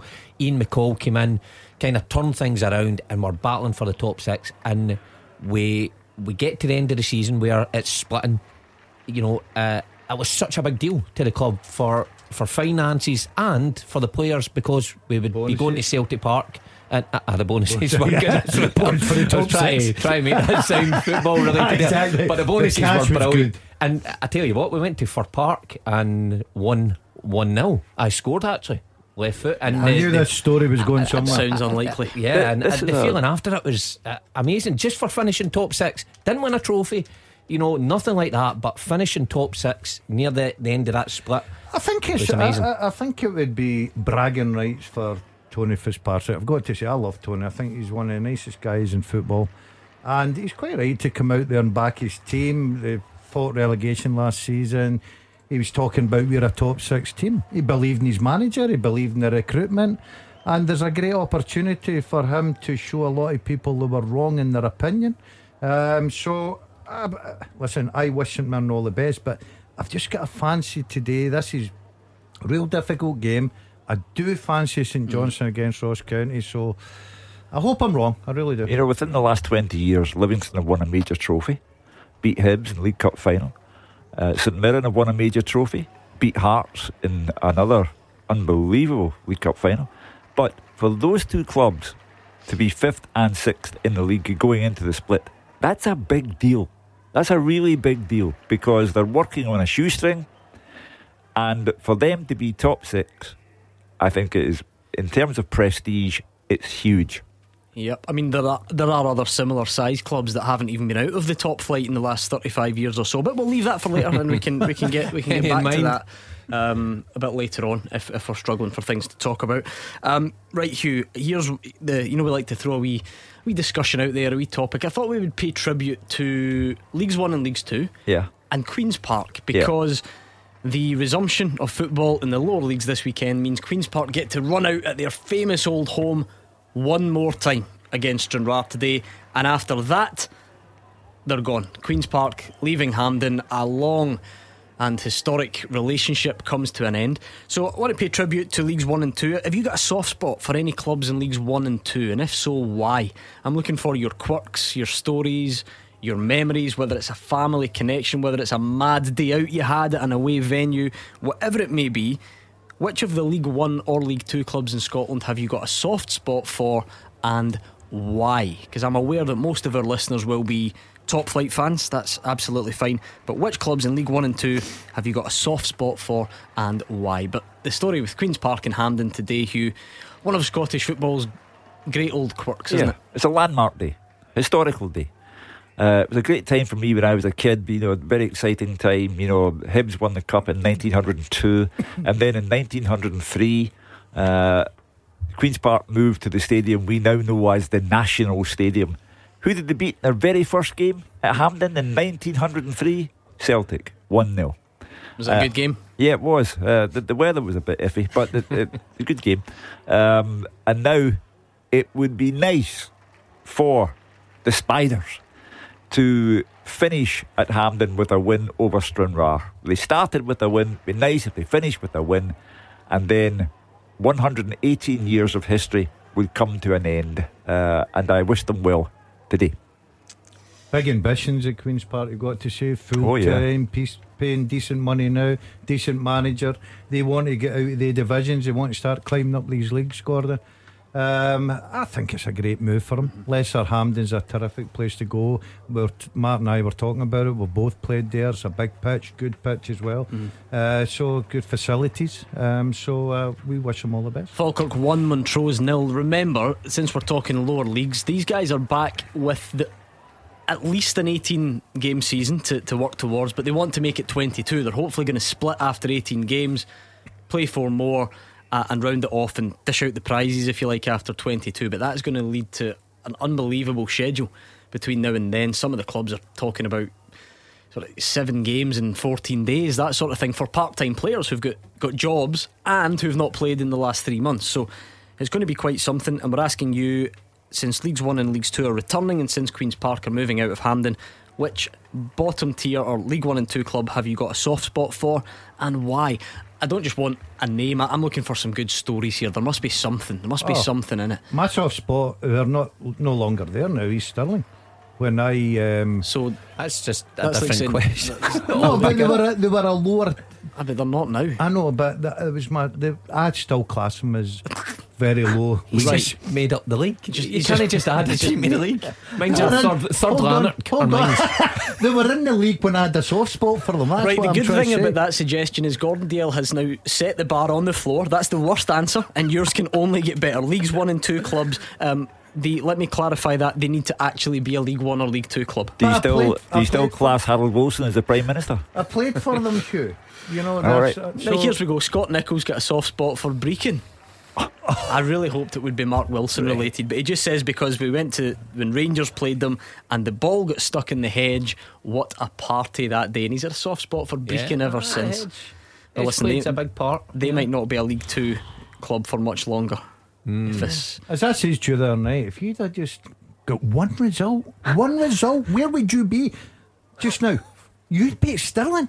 You'd still be there. Yeah. Close, closer to the house than here as that well. You saved your job when the league finished early. great news for you. The, the problem was it started back again. Listen, got sacked in the winter months. I'm not stupid. Get, get in this studio where it's You- nice and get my warm. new tracksuit first, and then I get sacked. My, like, listen, my soft spot is my old club, Dumbarton. The Rock. Sons I of think the Rock, yeah. Jim Duffy Yeah, connection as Jim well, I Duffy think we have connection, to- but I wasn't so much the games. I actually enjoyed, uh, no joke, driving down there. Yeah, Catch from. Glasgow That's and, because and you driving in. pad. You had the the rock there with the castle on it. I was always, I was always. The games were always blustery, but I enjoy that I part of the think there's a problem with this guy. I really do. Every time I talk to him, he's. Do you know what I love about these two, Hugh? Because there is nothing wrong with it, right? Mark, Mark's bit into nature and he likes feeding the birds and he likes going Yeah. hill walking and he likes the scenery, which is fine. Each to their own. I actually, that's I'm no problem with that. But Gordon does. Gordon's very different. And see when Mark starts, you should see the look that he gives him. But it's not the end of the world. What a guy likes the scenery. What's the problem See, with that? you, you're driving a football game and you're saying, I love the scene. It's on the Come Clyde. It's a beautiful place to play when it's sunny and there's no wind. There's just something not. And you get locked in that stadium. yeah, so that, yeah, I did. What was the other one you came out with? One other day there was incredible what you like doing. Um, you just you surprised Probably me. for later. Um, Hugh, do you happen to have a soft spot for any Yes. leagues one or two sides? Which one? Partick Thistle. of course. oh, I played there as well. Uh, I I know that they play in Maryhill, but I was a Partick boy, and we could walk up Byres Road and walk up to Firhill when we were kids. Uh, and when Bertie Auld was the manager there, I have never had such good times as a journalist in my life. Uh, Bertie's office after the game was spectacular. Uh, and I've still got a Partick Thistle scarf in the house because when they were almost on the verge of going out of business, uh, there was the Save the Jags movement, and uh, I went along uh, to do a, a quiz and a question answer show. And uh, Miller Reid, uh, former chairman of Partick Thistle, was just a, a terrific guy. And uh, we all get Partick Thistle scarves, and I've kept it. And you know my grandson Archie, and you know that he never shuts up. Correct. So he came up from Brighton. Where does he get that from, by the well, way? I have no idea. Uh, I took him to Partick Thistle, and before I knew it, I went away to talk to someone, and, uh, and I couldn't find him. And I come back, and he was taking penalty kicks at Kenny Arthur on the pitch. and I thought, Kenny Arthur being the, the Thistle goalkeeping coach, um, and you know they're just a, a special club. And uh, I, with Ian McCall in charge now, uh, he took part in the, the old shaky shaking Keevins video uh, at Did. Firhill.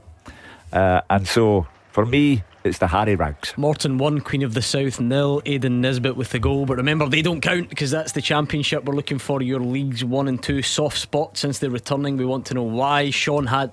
Sean had a soft spot for Brechin, but Mark Wilson took that away, he says. um, Ian Fitzpatrick's Oh. quite right. Oh, yes, Queen's Park have scored. There we go. On their big day, Michael Doyle has put them in front at the National Stadium against Stranraer. Good on them. We can back the Spiders today, can't we? Yes. Uh, Ian Fitzpatrick, what are we thinking of Clyde's fixture list? Nine games in 22 days if we beat Keith in the Cup on Tuesday. We Danny's iPad will blow up. I'm telling you. Danny will have to strip himself Oh, and put himself in the squad honestly, again. His iPad will. Everything's off an iPad with Dan. Have you noticed Uh, that? oh, everything. Have you noticed Danny's COVID here? Oh, Dan, oh. Yours is quite similar, actually. Oh. Yeah, I played with Danny. Great lad, good player he was. Terrific. looks like a terrific scarecrow. boy.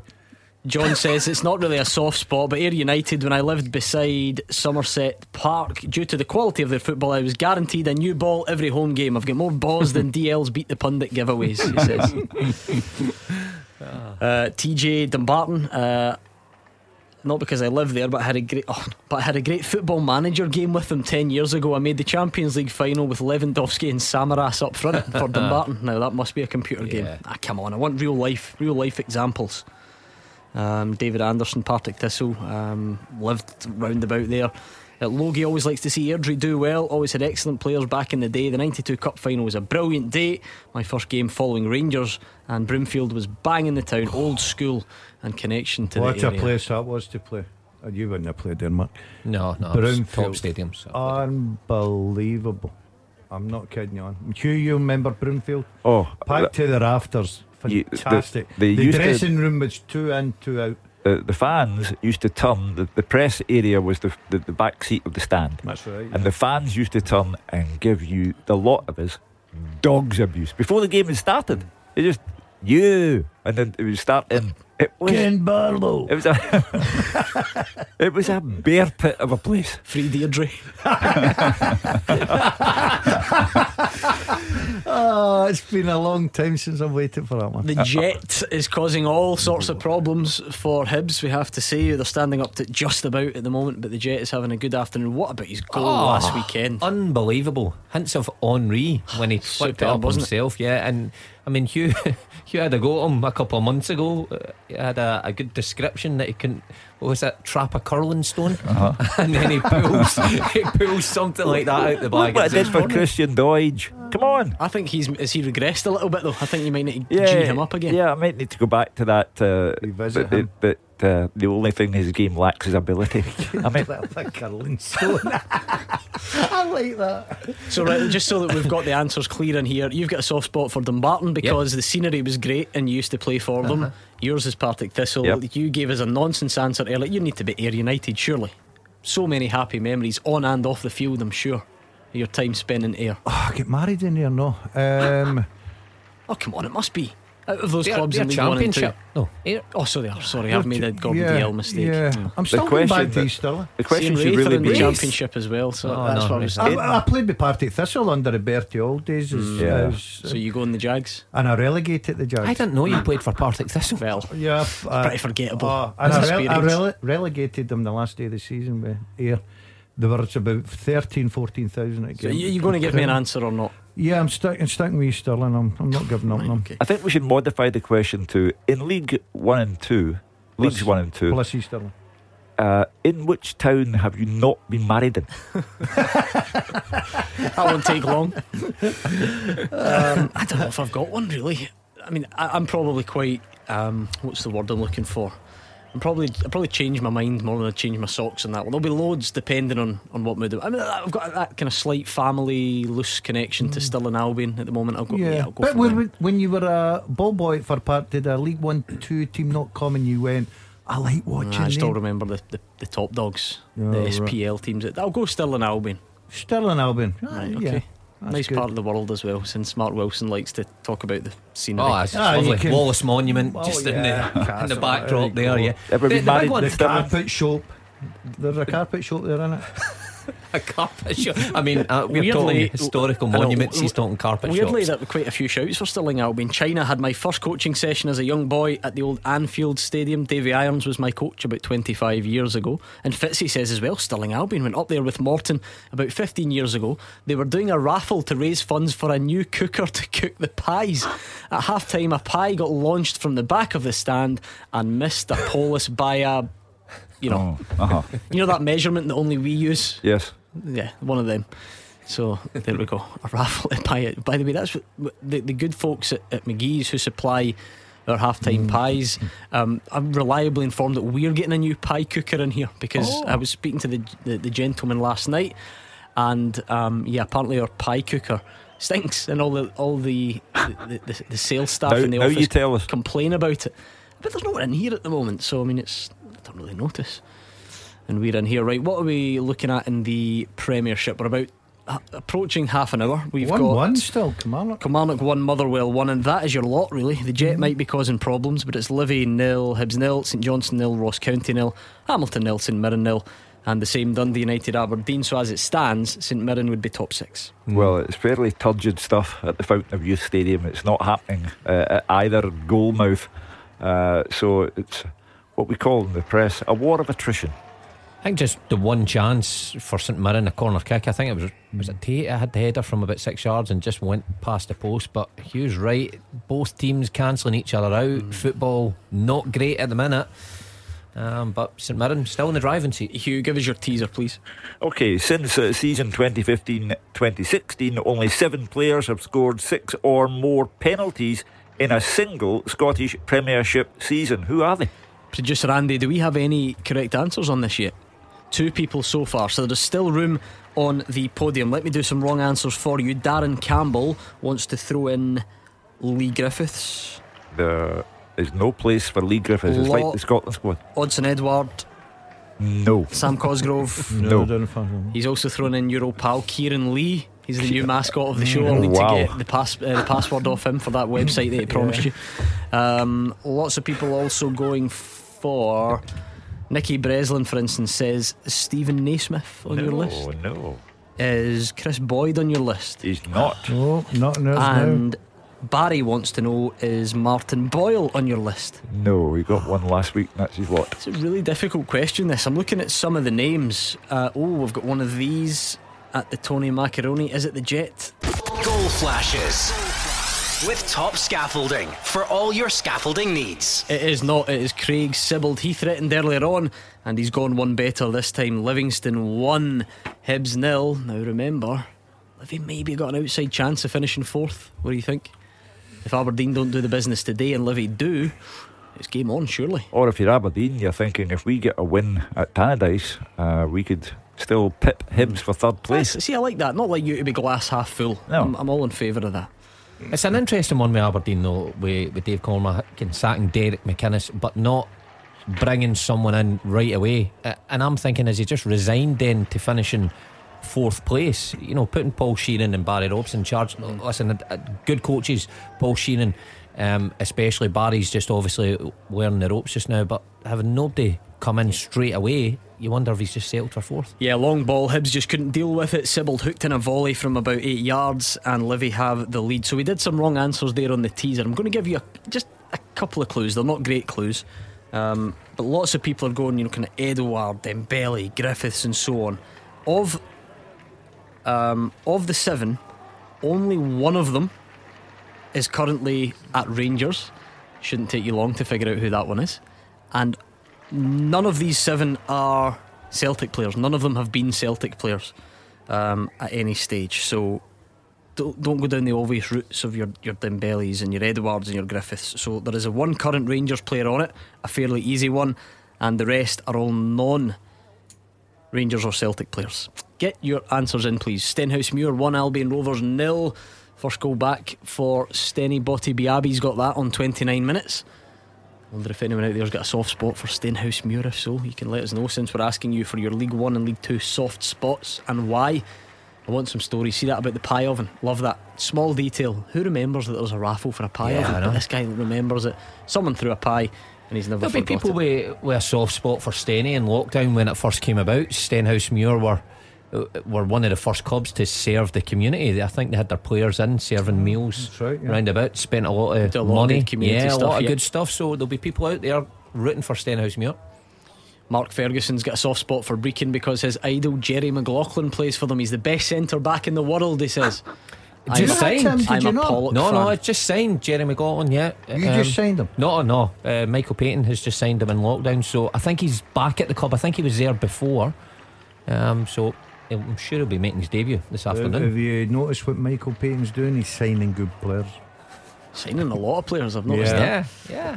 Did you get that sort of backing from the board? Oh, 100%. I Did ruined, you? it, I ruined it all by myself. I must take the No, blame. your biggest mistake, and you now admit Leave it, Simon alone. As you took Little Sid with you instead of the Dazzler. You, know wouldn't have done the travel, Daz. You wouldn't have liked I, I could have done my eardrum stuff from Zoom. From home. Zoom. From the studio here. a Queen's Park, a second goal. Uh, Oh. Leak all day. Daz is right about it, the big ambitions. Just before I left Brechin, I was speaking to Ray McKinnon. He was just telling us the, the work it's gone in behind the scenes, even things like the coaches that they're travelling in and stuff, right up there with, with our Premiership sides, uh, the money going behind it. So they're looking to go places fast and moving to Lesser Hampden, putting on a, a wee stand there is just the first steps, I think. Um, Jolly Boy John asks a very good question. A pie cooker, is that not just an oven? See, it, you would think so, Jolly Boy John, but what we have in here is specifically a pie cooker, if you ask me, because that's not an oven in anyone's description, is it? That thing we cook them No.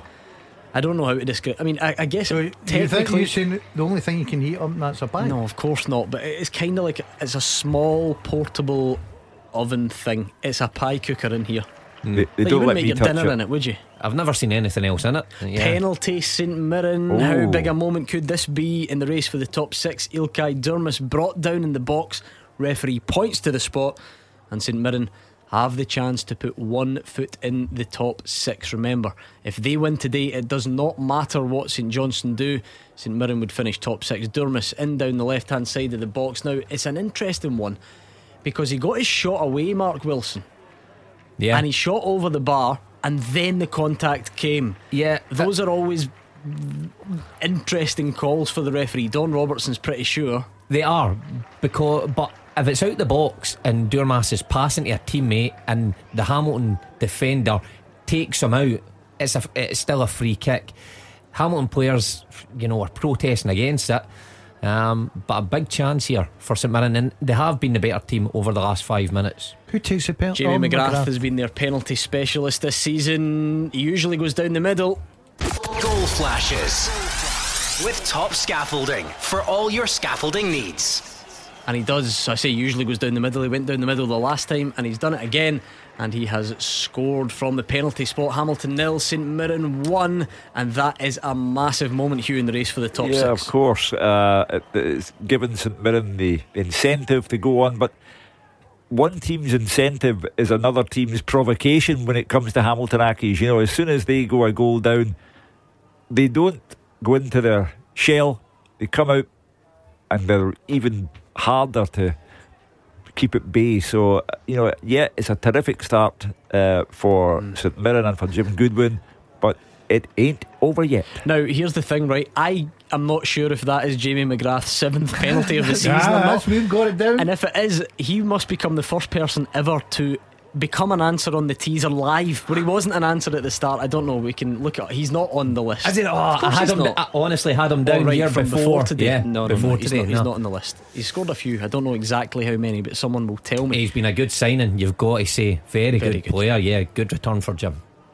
The thing, Gordon, is I mean, the penalty. Uh, any penalty that goes in is a good penalty, um, but that one was very similar to his last one. It's down the middle and, and, and quite simple. No, no real pace on it. it the, you know, you find the back of the net and no one complains. Yeah, I it think takes a lot of bottle to hit, to do that, does it? But I think his timing's good, Gordon, because the Does goalkeeper goes as he just Right, strikes okay. it, and I think he's very confident in his own ability, the lad, and it is a very, very good penalty. What was Uh, the big one in England last weekend? The, the, the, the player got his shot off, but there was a tackle, and it, the, the referee gave the penalty. English Premier League match. Uh, I can't remember. Th- There is one that's that was playing in my mind. See when that was happening. yeah. I thought it was up here recently. Um, it should come back to me. My memory's usually better than that, so we'll, we'll see how we get on.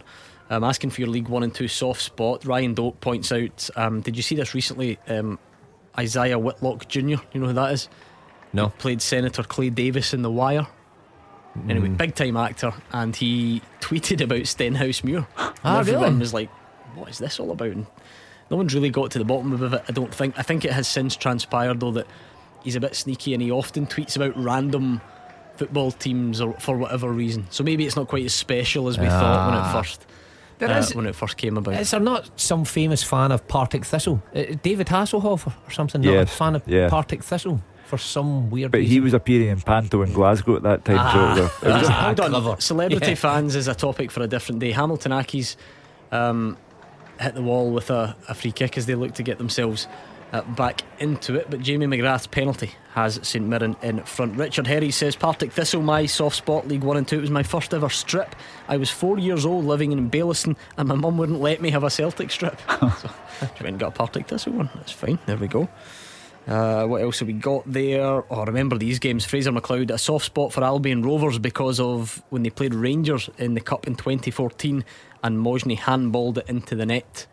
I covered that game. Yeah, uh, so did I. um, for the Daily Record, and I was the only person there because we expected Rangers would win it comfortably. And I'd, I had to phone back to the office and say, they're in danger of being knocked out here. Can you send reinforcements? Uh, but, but then uh, the equaliser came, and that was that. Yeah, and then the replay was that played at Hamilton? I think. No, it was at Ibrox. Ah, well, the no, replay, the replay was, at, yeah, Hamilton, yeah. I think. Uh, I'm pretty sure it was, unless I've No, I think you're right. made that up. Uh, answers still coming in to the teaser. Matty T's got a soft spot for Peterhead because of that Petrofac Cup final, and Tav scored that volley. It was a brilliant day out. And uh, can you see us now? Um, unclear who that tweeter supports. Um, my hubby's got a soft spot for Clyde, uh, and he's given up on. All right, so because he supports the opposite side of the old firm to me, and he's given up on them this season, so he's off to support Clyde. Right? Okay, fair enough. Keep then coming in. We are also looking for your answers to that teaser as well. Any more goals to tell us about? Anything happening down the leagues? I don't think so yet. That will be some schedule mark, won't it? We mentioned Clyde, for instance. If they win in the cup, nine games in 22 days, these guys have got jobs during yeah, the day. I, I know. I, I mean, how they fit it in is incredible. But the players themselves, you know, I spoke to somebody the um, the other day, and they says, how can players moan about uh, playing 90 minutes? How can they moan about fatigue? and you know you're trying to explain and say well it's a high tempo game but these players have been out for three months to come back and play nine games in sh- such a short mm. period of time it's going to take its toll on their bodies you know in terms of injuries and picking up knocks and these teams don't carry big squads as well so it's going to be a tough tough time for them Hugh Mikey and SPL talk were you talking about Davinson Sanchez for Spurs against Arsenal is that the incident you yes made? Uh, there we go. Um, right, this happens every now and then on the show, doesn't it? One of the, the major problems for you guys on this show Wikipedia. How often does this happen? Where someone, some rascal, gets a hold of your Wikipedia Wait, page one, don't oh. and me. causes havoc? Can it, I can't be me again. Turn. Yes. Oh, no.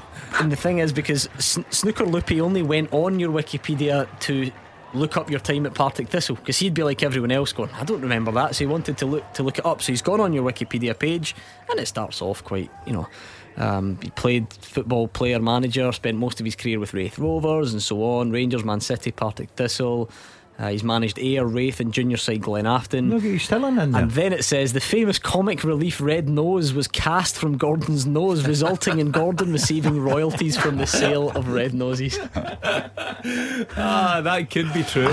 Uh, somebody put that on my page. Yeah, because I've got a big following. People look up.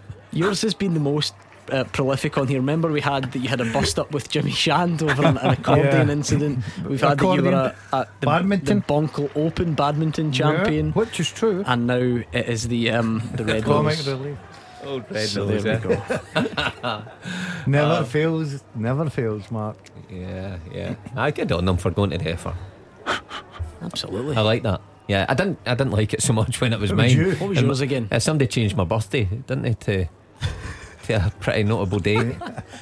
round about mid July. yeah, mid July. Yeah, yeah. So. They said that my estimated worth was two million pounds. Oh, why? Why did they miss the zero off the end of that? Uh, when Mrs. Keevan saw that. All those days at the Scotsman. Yeah, very well. The expenses. the eckies. You've got yourself in trouble before by calling it that. Let's not go down that road again. This is a family show, for goodness sake. Elgin 1, Edinburgh 2. What a thriller. Um, if Gordon would move that red nose oh, so I could see the screen, Josh Peters has scored. Please donate. Elgin it goes to a good cause. Oh, I wonder if Edinburgh are changing in the barn. Remember, I told you that one when you go up to Elgin. Well, they, because they of changing the, rooms the because distance. of COVID. You're changing whereabouts in their barn. I, I, can only describe it as a barn. It's where they keep all the, the lawn mowers and stuff like that, and it's a big shutter that they just pull up and it's all laid out. and that, that was my last game. Did you have your tactical board up? oh, that was my last game in charge. What a way to bow out. Was that the last one? That was the last one. Yeah, yeah. that was the last one he lost. Yeah. What was the score? I watched the highlight. I actually was going to 3 0. 3 0, that's right. You were unlucky. Yep. At Clyde nil, East Fife won. Nathan Austin with the goal for East Fife. Ian won't be happy. Who tweeted oh, us? Oh, oh, oh, I cannot believe this, Hugh. You you are more powerful than you will ever know. goal flashes with top scaffolding for all your scaffolding needs. Livingston won, Hibs won. What did we just say earlier on in the show? When he first came to Hibs, he couldn't find the back of the net. Hugh Keevin slaughtered him and he found his shooting boots. He then dipped again. He's not been scoring. We said, Hugh, slaughter him again and see what happens. Ten minutes later, Christian Doidge equalises for Hibs. Your power should not be underestimated. It's a gift. Look at these hands. I had just come up with it. I just, I just said the only thing his game lacks is ability, and the ball's in the net. Ah, Ken Barlow, eh? He's a some man, Yeah. old Ken. Are you still as big into to Corrie as you used Oh, to be? no, No, not him. I know you're not, but he used to bore the life out of me every day. I trying sort to of tell went off was- it with the social distance because it's not really like real life now. If The you know what I social mean. distancing? Oh, so hold on, You weren't in hold it, were you? It used so it used to be like real life. Yeah, All right, it, it- okay. it captured you, Gordon. But see now, you can tell it. They're just basically acting. You know what I mean? Do you think? Do you like soaps because it's the only place you can find a life more chaotic than your own? I quite like Is that so- I- is that what, I what do- gets you into it? I do. I, I was a big fan of Coronation Street. Obviously, I've, I went down there and looked about the studios when I signed with City, and it's fascinating. And that's how I remember speaking to Ken Barlow. See this guy, he slags you for hill walking and bird watching and scenery gazing, and he thinks the, the studio of Coronation Street is, to quote, fascinating. See, to be honest, What's fascinating see, to be honest. I've done the tour as well. oh, what's good? what's good? The Granada- Rovers return. The old Granada studios. Uh, they've changed now, but I went so. You see, if you if you uh, watch Corrie, you'll miss the final hour of Super Scoreboard, and if you miss the final hour, you'll miss Gordon Dalziel putting players who were never in India in India. it's a very good That's point. a fair point. That is, is- is Andy never played there? Seriously, Uh, he's he's clo- he's in Arbroath this afternoon, which you know he'll be, um, he'll be wishing he was in India. He is goalless, I think, for It is Hearts goalless, at the yeah. moment. Uh, so we'll keep an eye on that one. The lower leagues as well. You wonder how the players are actually feeling in that war. Oh, the first category. the first twenty minutes won't be pretty, will it? No. Until you find your if a second wind exists, you'll need to search for it a bit Oh, longer than usual. Yeah, and I wonder if they they got put through the paces again. Another pre-season. It's difficult to implement that into the Well, few they- weeks they've been back. They wouldn't have had the time. I think it was only last week, was it not? Is that when they came back? Yeah. So yeah, not a lot of time, and that's what I said. You'll see players pick up injuries. Uh, It's just natural when they go from zero to high intensity games. Um, obviously not for the boy that gets sent off in four minutes. He'll be he'll be all right. Delighted with his day's work. Sitting with the feet up. Hi, I'm fresh for the next game. He's well refreshed and ready to go. Alison Conroy, who is keeping an eye on Hamilton St Mirren, has sent a picture of her and Ken Barlow when, she is. She's met Ken. Yeah, a long time ago. Hugh's hair is exactly like that. At the I moment, told isn't it? you. Yeah, but but see, if you look at Ken Barlow now, I honestly, it's a double him. Uh, right, we will get the answers to the teaser and announce a winner soon. Let's start going round the grounds first, though. St Johnstone, Ross County. Here's Roger Hanna. St Johnstone nil, Ross County nil at the break. It is, of course, winner bust for the Saints this afternoon to have any chance of getting past St Mirren and into that top six. And they've done everything apart from break the deadlock in a one sided first half here at McDiarmid. But David Wotherspoon, he fired a free kick over in the early stages after Keith Watson took down Chris Kane just outside the box. Then Shaun Rooney was next to threaten. His cross come short. It reached Guy Melamed on the six yard line, but somehow the massed ranks of the county defence managed to block it away to safety. Wotherspoon, he then set up midfield teammate Ali McCann for a 25 yard shot that was touched round, round the post by county goalkeeper Ross Laidlaw, who has been by far the busier of the two shot stoppers in this first half. Even Jordan White, the county striker, he was back in his own six yard box to head out a Wotherspoon free kick after Harry Paton had filled Melamed just outside the box again. Rooney again pushing forward on the right hand side, this time an angle drive was deflected beyond the far post, with Laidlaw then called into action again. This probably the best save of the first half. A Melamed through ball, Chris Kane into the box in the angle, close range. Really, Laidlaw did well to push it out. St Johnstone are really trying everything to make the breakthrough. Even the defenders coming forward. Liam Gordon here a header just inches over the top just before the break. There was still time for the left wing back Callum Booth to ghost in at the back of the box. Ball fell to his right foot, his weaker one, and it wasn't the best of shots. It was easily held by Laidlaw in the lane. County have scarcely been seen as an attacking force. Zander Clark virtually nothing to do at all in the Saints' net, but they desperately need a goal the host in the second half. St Johnstone nil, Ross County nil. Work to do for St Johnstone then if they want to get top six, but it might not matter if St Mirren do their end of the deal. It's half time in Hamilton. Let's speak to Alison. Half time at the Foy Stadium, Hamilton nil, St Mirren one. St Mirren on course for that top six finish. Jamie McGrath's penalty just after the half hour mark, the difference between the sides. It hasn't been the most of entertaining games for most of the game, but St Mirren have had the best of the chances. Joe Shaughnessy headed over from Cal McAllister's corner early on. Richard Tait then fired wide before Lee Erwin did the same. And then it was the 32nd minute. Ilkay Durmus was brought down in the box. Referee Don Robertson's pointed to the penalty spot. Up stepped Jamie McGrath straight down the middle, made no mistake past Jak Alnwick, and it was 1 0 to St Mirren. So St Mirren with that narrow lead at half time. It is Hamilton nil, St Mirren 1. It's also half time at Rugby Park. Here's Fraser. Kilmarnock 1, Motherwell 1 level at half time. A pretty fair scoreline to be honest, but either side could have been ahead after a good first 45. Early goals from Kyle Lafferty was cancelled out by Barry Maguire. A rare goal for him for Motherwell. There's been chances at both ends. The opener came with the clock exactly on one minute. Nice build up play on the right hand side. The ball came to Kyle Lafferty. He's back to goal.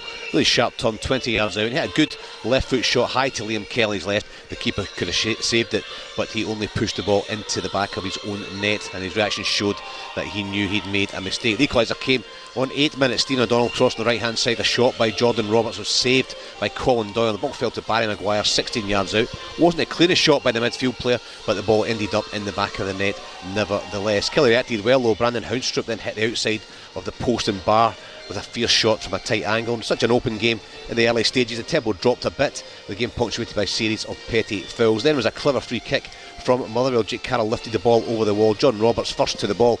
His close range shot blocked well by Colin Doyle. And then just on the half hour, Lafferty again the main threat for Killie's shot narrowly over from 16 yards after a corner was headed clear by Ricky Lamy and the ball fell to him. Kelly a real threat down there right. McGowan and Burke combining well. Number of good cross into the box, but Lafferty and uh, Mackenzie couldn't get on the end of it. And then just before half time, Colin Doyle then made a decent save when he pushed a Devante Cole header over the bar after good work by, on the left by Jordan Roberts, who's been very impressive during this first 45. Good game to watch so far.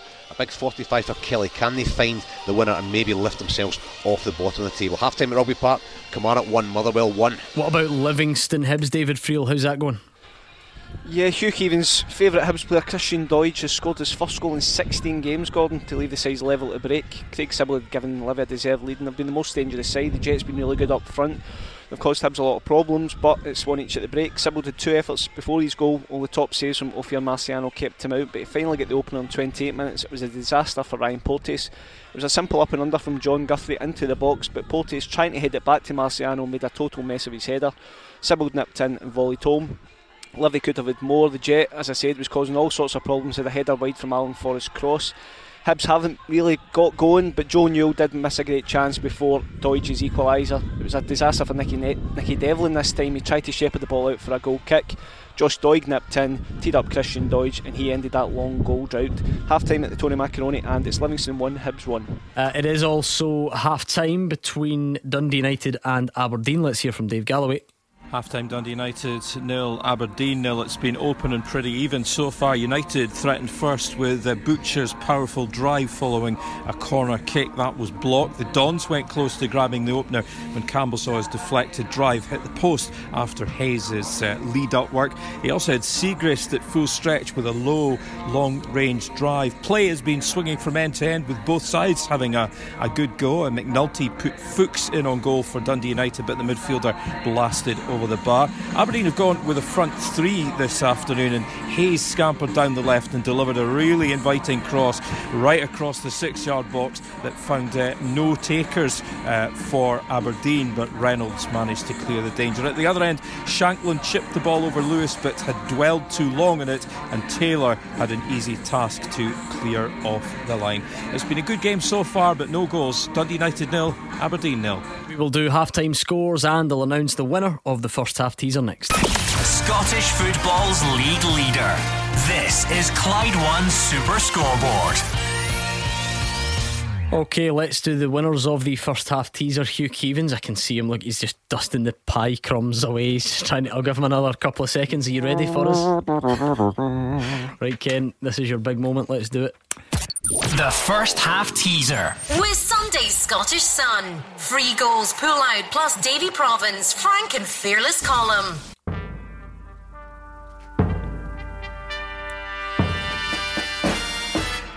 Since season 2015 2016, only seven players have scored six or more penalties in a single Scottish Premiership season. They are James Tavernier, Lewis Ferguson, Eamon Brophy, Dougie Imrie, Danny Swanson, Adam Rooney, and Billy Mackay. I think Gordon Dalziel and Mark Wilson got two of them, so well done to you lot who did considerably better. Thanks for taking part. The winners are Jonathan Brooks in third place. Well done, Jonathan. Sideshow Bob in second place. And Jay McCormick is the winner. Well done to you, Jay. Uh, we'll have another teaser for you in the second half. Right, let's recap the scores at the break.